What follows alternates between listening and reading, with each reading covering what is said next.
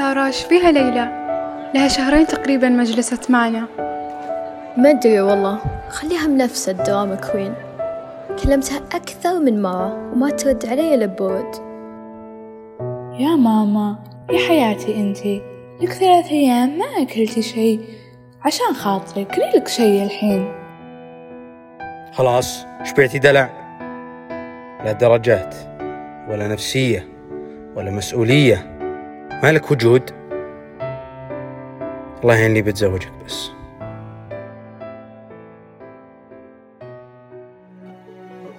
أنا يوسف وهذا مزمن وحلقتنا اليوم بعنوان الاكتئاب.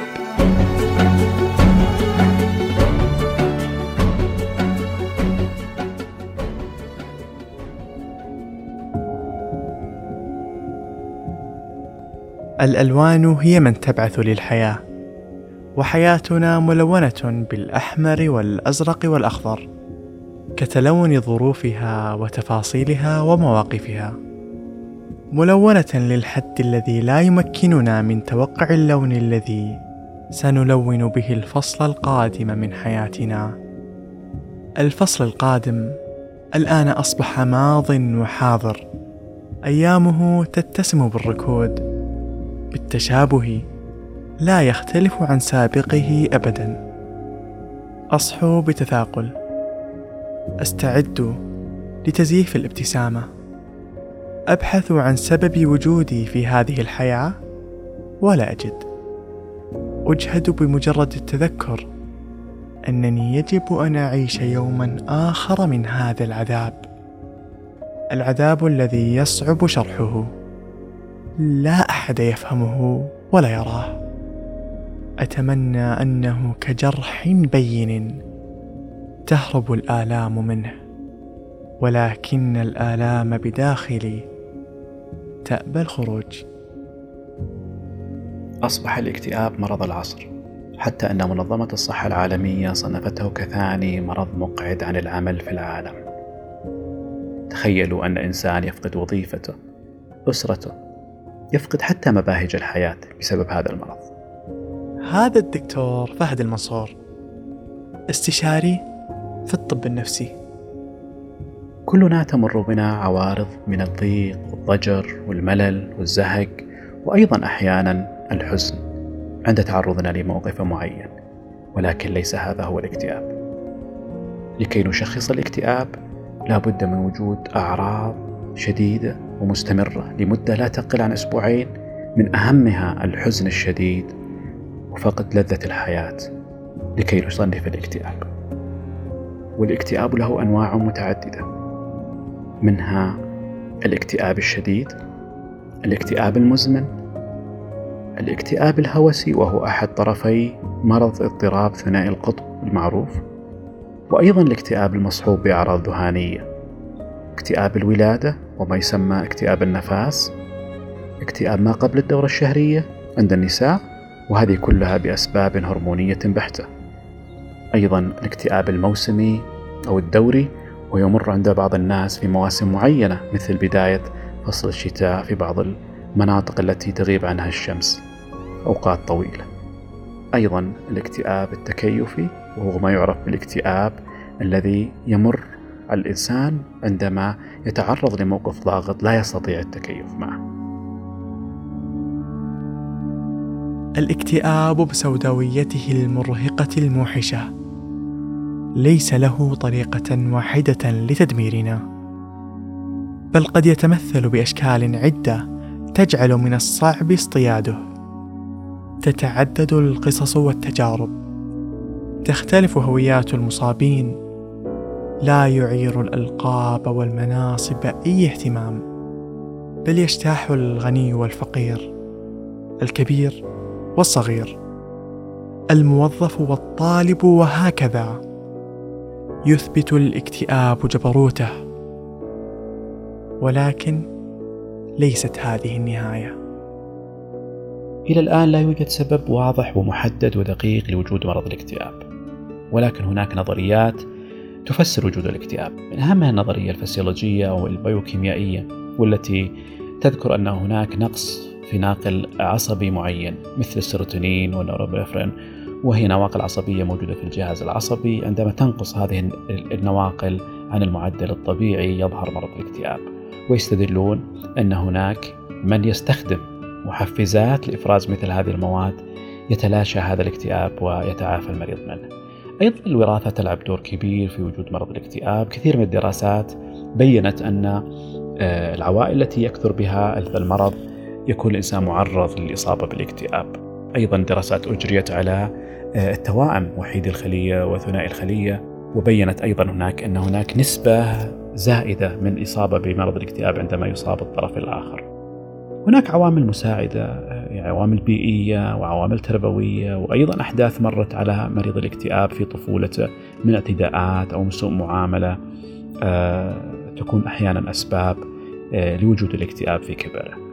أيضا تلعب نمط الشخصية بعض الشخصيات تكيفها مع الأحداث الحياتية ونظرتها المعرفية للأحداث تكون أحيانا مشوهة فتكون أحد مسببات وجود الاكتئاب. من أكثر مخاطر الاكتئاب التي نخشاها هي الأفكار الانتحارية. فنسبة المنتحرين من مرضى الاكتئاب تصل إلى 15% هناك الكثير من الحالات فقدناها بسبب إهمالنا لأهمية وخطورة الأفكار الانتحارية. أيضا من المخاطر التي نخشاها كذلك الدخول في عالم الإدمان على الكحول والمواد المخدرة والأدوية المهدئة. أيضا المشاكل التي تحدث في الأسر سواء في العلاقات الزوجية أو مع الأهل والانفصال بسبب هذا الاكتئاب. أيضا فقد العمل وفقد الأصدقاء وفقد متع الحياة كلها أحد مخاطر الاكتئاب. بالاقتباس من مصاب سابق بالاكتئاب. يحكي تجربته. أن من مشاكل الاكتئاب أنه يدخلك في دوامة من العادات السيئة لأنك أصبحت يائسا للحصول على السعادة فلم تعد تلقي بالا على ما هو ضار أو نافع. تبحث عن أي شرارة للبهجة. فقد تكثر النوم تدمن السهر تأكل بشراهة لمجرد المحاولة في إشعالها وقد تنجح. ولكن لا تلبث هذه الشرارة الكثيرة حتى تنطفئ لأن هذه الشرارة تتطلب تغييرا حقيقيا تغييرا كامنا فيك نابعا منك. بدأت الأعراض في السنتين الأخيرة من المرحلة الثانوية العامة ولكن لقلة معرفتي بمرض الاكتئاب وأعراض الاكتئاب وقلة وعي بالأمراض النفسية بشكل عام. ما عرفت مرضي ولا معاناتي واعتقدت إن فترة حزن وراح تعدي. هذه سحر غويدي خريجة التثقيف والتعزيز الصحي. أصيبت بالاكتئاب وتشافت منه؟ لكن بعد دراستي بالجامعة وتخصصي بالتثقيف والتعزيز الصحي عرفت إيش هو مرض الاكتئاب. ووعيت على المرض بشكل كامل وعرفت مدى خطورته وإنه شيء يدمر روح الإنسان من الداخل. يصهر قوته وقدرته على المقاومة. وقتها حمدت الله على معرفتي للسبب الرئيسي عشان أبدأ من الصفر وأحاول أحط حد للمرض. كنت أعاني من فقدان الشغف والأمل اتجاه أي شيء بالحياة. كنت أحس حياتي بلا معنى. وإن المستقبل ما له وجود. كانت تموت بداخلي أي بذرة للأمل تحاول تبني نفسها. فقدت الثقة بنفسي وبكل شي حولي. تدمرت روحي من الداخل وماتت كل الأفكار اللي ممكن يسمعها الشخص من صوته الداخلي. الصوت اللي بيعلمك كيف يقاوم. انعزلت عن الناس عن أهلي وأصدقائي وتحولت لشخص غريب غير عني نهائيا. أعراض الاكتئاب مختلفة ومتنوعة لأن الاكتئاب يظهر بأشكال مختلفة. فاكتئاب شابة في العشرينات يختلف عن أعراض اكتئاب رجل فوق السبعين وكذلك تختلف شدة وحدة الاكتئاب فهناك الشديد وهناك المتوسط وهناك الخفيف. ومن أعراض الاكتئاب الحزن الشديد الذي يستمر لعدة أسابيع غالبا يرافق رغبة بالبكاء وتمني للموت وأحيانا أفكار انتحارية. يفقد فيها الإنسان إحساسه بمتع الحياة المعتادة. يفقد الهمة والرغبة في أداء الأفعال حتى البسيطة منها واليومية يصبح كثير التشكي من آلام جسدية لا يعرف لها مصدر كآلام القولون وآلام الظهر والعضلات وكذلك الصداع. آلام مستمرة وآلام جسدية في كل مكان بدون أسباب عضوية واضحة. اضطرابات في النوم صعوبات في التركيز صعوبات في اتخاذ القرارات تردد. زيادة أو نقص في الوزن. قلق وسرعة انفعال عصبية حساسية مفرطة من ردة فعل الناس. هذه الأعراض ليس بالضرورة أن تأتي كلها عند شخص واحد ليتم تشخيص الاكتئاب. في نهاية 2017 يا جماعة الخير جاني اكتئاب غير مبرر. جاني غلقة تكا كم ويزود إذا أحد قال لي وش فيك أنت؟ وش فيك؟ ما تضحك ولا أموت. لا تقول لي وش فيك؟ لا تقول لا أحد يكلمني. لا تقول لي وش فيك؟ هذا نايف حمدان ناشط في برامج التواصل الاجتماعي ومعروف برواية القصص. لكن قصته إنه كان متوقع إن العلاج الوحيد للاكتئاب هو الأدوية. لكن كخطوة أولى جرب معاه الدكتور أسلوب آخر تماما. وعكس ما كان متوقع نايف هذه التجربة مثل ما يقولون اينعت ثمارها؟ وما عاد يحتاج للأدوية. الأثر النفسي كان السبب الوحيد اللي دفعني لطلب المساعدة والبدء بالعلاج. تلاشت روحي تدريجيا لدرجة فقدت الإحساس بالمشاعر وبكل شيء حولي. كنت أحس روحي خاوية من أي أمل أو قدرة على الاستمرار. ألم الاكتئاب أعماني عن كل شيء لازم أستشعره أو أشعر فيه. كنت بدوامة من الظلمة والتخبطات المتواصلة. شعرت بالمتاهة اللي ما لها نهاية وكنت أتخوف من فكرة إني أكون شخص سلبي وأثر على اللي حولي بشكل فظيع بسبب كثرة البكاء لأني كنت أكتم كثير وكان هذا سبب آخر في ازدياد حالتي للأسوأ. صحيا فقدت القدرة على التركيز في الدراسة والرغبة لممارسة أي نشاط يوم اعتيادي. خسرت وزني مع فقداني الشهية وكنت لأيام طويلة ما أكل شيء وكنت أتعب بسبب ذبول صحتي وجسدي. كنت طول الوقت أشعر بالعصبية والكآبة وما كنت حاسة على هلاك صحتي الجسدية أبدا وكنت أنام لأيام متواصلة وأشعر دائما بالإرهاق والرغبة في البكاء. أهملت أشياء المفضلة وكنت أحس إنها بلا جدوى. فقدت القدرة على الاندماج مع الآخرين. انعزلت عن أهلي فقدت الكثير من أصدقائي بسبب ابتعادي وانعزالي عنهم. صابني تشتت وعدم تركيز. عانيت من تقلبات المزاج والعصبية اللي سببت لي إحراج مع اللي حولي. فقدت الثقة بنفسي وبكل اللي حولي. وعانيت من الوحدة اللي سببتها لنفسي. وضغط الجامعة كان له دور كبير في تدهور حالتي. واضطراري للاختلاط بمجتمعها كانت كابوس بالنسبة لي. فقدت أي أمل ممكن يساعدني وكنت أعاني من الكسل والخمول لدرجة لو حاولت أكتب أو أرسم أو أقرأ أسمع شي بداخلي يقولي ليش؟ وش بتفيدك في هذه الممارسات؟ ما راح تغير شي فيك. وأستسلم أخيرا للنوم وأقضي أيامي كلها في النوم هربا من المعاناة. لكن ظلت إيد صديقتي ممسكة دائما بإيدي كانت دائما موجودة معي وقت نوباتي ووقت هدوئي. كانت صديقتي الضماد الوحيد لروحي. بمساعدتها تجاوزت الكثير من المصاعب والمخاوف. فقدت القدرة على التفكير وإنجاز الأشياء أو حتى القدرة على ترتيب يومياتي وكنت أشوفها صعبة جدا وتفوق مقدرتي. كنت عاجزة حتى في اتخاذ قرارات مهمة في حياتي أو حتى في المشاركة مع جروب عمل لعدم قدرتي على التركيز وتشتتي المستمر. كنت أحس الناس بعالم وأنا بعالم منعزل عنهم. تدنى مستواي الدراسي كثير وقررت في مرحلة من المراحل بإني أتوقف أو أجل ترم لأني وقتها حسيت إني في ضياع وتعب نفسي كبير فقدت الرغبة في المذاكرة وما كان عندي قدرة للفهم والحفظ. لكن مع تعاون أساتذتي ومعرفتهم لحالتي عديت بمساعدتهم وعونهم السنة بدرجات حلوة جدا ومرضية لنفسي بالرغم من كمية الألم اللي عشته وقتها. لا أحد يستحق أن يواجه الاكتئاب لوحده. لنتحدث عنه. لنقضي على وصمة العار التي تتملك مجتمعنا. لنطبع قضية الإصابة به. لنكن من يوعي الغير بأعراضه. لنذلل الطريق للمصابين به. لنسهل عليهم طلب المساعدة. لنمسك بأيديهم. لنجعل معاناتهم أفضل. الاكتئاب بكافة أنواعه وشدته اضطراب قابل للعلاج وكلما بدأ العلاج مبكرا كلما زادت فعاليته. أولا لابد من التشخيص الصحيح من قبل متخصص سواء طبيب نفسي أو أخصائي نفسي. من الطرق العلاجية؟ العلاج بالأدوية. وهناك مضادات للاكتئاب أثبتت فعاليتها ومتنوعة وهي آمنة بالمناسبة.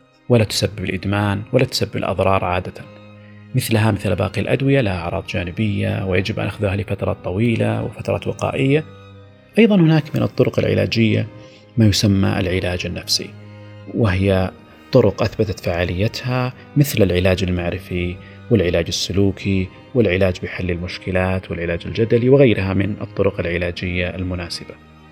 أيضا يحتاج الإنسان لعلاج الاكتئاب كذلك أن يؤدي بعض المهام من نفسه وهي طرق بسيطة مثل ممارسة الرياضة البعد عن المثيرات أو البعد عن الأشخاص السلبيين محاولة تغيير نمط الحياة المعتاد وهذه من العوامل التي البسيطة التي تساعد في آه، مكافحة الاكتئاب.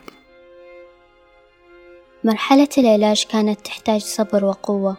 قبل ما أبدأ بالعلاج علمت نفسي أن بداية العلاج تبدأ من داخلي بتقبلي للمرض برغبتي وقوتي على الصبر والمواصلة للشفاء النهائي من الاكتئاب لأني مهما أخذت أدوية وأنا بداخلي هشم ومتقبل العلاج. أبدا الحبوب ما راح تخلق القوة والإصرار بداخلي زي ما أقنع نفسي بأني قادرة على التجاوز وتخطي الاكتئاب. لو ما حفزت نفسي داخليا ما راح أقدر أكمل العلاج. لذا التحفيز وخلق الأمل بالروح مهم جدا للوصول لنهاية عظيمة نفتخر فيها في مرحلة من مراحل حياتنا. لأني كنت عجولة دائما بمجرد أخذ للحبة. أستعجل مفعولها متى يبدأ يخلصني من العذاب اللي كنت أحس فيه. بفضل الله ورحمته أني كنت أيضا صبورة على العلاج وعلى مسافة الطريق البعيدة وتخوفي من العيادات. لكن آمنت وأيقنت إني مو وحيدة. وإن الله دلني على طريق الخلاص وإنه معي ليكمل هذا الطريق للنهاية. رسالتي لمريض الاكتئاب. الاكتئاب لا يعني الضعف ولا تحكم على نفسك بقسوة. فالاكتئاب مرض يصيب الإنسان بغير إرادته مثله مثل باقي الأمراض المتعددة والمتنوعة. ابدأ بأول خطوات التخلص من هذا المرض. فضفض يا عزيز اذهب إلى طبيب متخصص يبدأ بأول خطوات العلاج. التزم بأدويتك التزم بجلسات العلاج المعرفي حتى تبدأ في التخلص من هذا المرض. الاكتئاب بيتحول مع الأيام لوحش غريب. يستحل أرواحنا بدل عنا يبدل نورنا العتمة وسعتنا الضيق. بياكلنا من الداخل وبيوهمنا بأننا أشخاص معتمين ما في قدرة بالحياة تقدر تنقذنا لكن أبدا مو أكبر منا ولا أقوى منا. وبما أن في كثير مثلي يعانون من هذا المرض وبيخجل منا البعض ويرفض يسميه مرض نفسي. أنا هنا أقول لكم بأني كنت مريضة نفسيا بالإكتئاب وتشافيت منها بعون من الله وبإصراري وقوتي وتقبلي للمرض. وأنا فخورة جدا بنفسي وأحمد الله لأنه اختارني لهذه المعاناة وأعطاني القدرة على تخطيها. أنا قدرت وأنت بتقدرين وأنت بتقدر. كونوا السند وعون لأرواحكم. انتشلوها من قاع المعاناة لرحابة الطمأنينة. لا تخجلون من أنفسكم لأن المرض مو عيب والعلاج أيضا مو عيب أنتوا الأمل لأرواحكم. أنتم الخلاص الوحيد والقدرة لأنفسكم على التجاوز. إيدك لو انجرحت راح تبادر لطبيب يعالج لك الجرح وأثر الجرح. كذلك نفسيتك لو تعبت تحتاج طبيب يعالج لك التعب وأثر التعب. كونوا طريقا يسيرا لأنفسكم مهما كانت الحياة متقلبة وتضع لكم صخور وعوائق في وسط الطريق. تأكدوا أن في قلوبكم قوة قادرة على تفتيت الصخور والمواصلة بروح قوية وسالمة من كل خدش. ليش نعيش الحطام وإحنا قاعدين على إعادة البناء؟ ختاما نحن ونحن فقط مؤلفون وكاتبون فصول قصتنا. بيدنا أن نضع فاصلة بدل النقطة التي كان ينهي بها الاكتئاب حياة كل فكرة تبعث على الرجاء. الفاصلة تؤهلنا لكتابة جملة جديدة تنفي ما كتبه الاكتئاب في جمل سابقة. مزمن يتمنى لكم دوام الصحة والعافية. وهنا ننتهي. انتظرونا في الحلقات الجاية. إذا عجبتك الحلقة لا تنسى تقيمنا على المنصة اللي تسمعنا منها وتتابعنا على منصات التواصل الاجتماعي اللي موجودة. في وصف الحلقة. والكل مصاب. تذكر أن ساحة مزمن فاتحة أبوابها لكم وترحب فيكم. فأنتم أساسنا.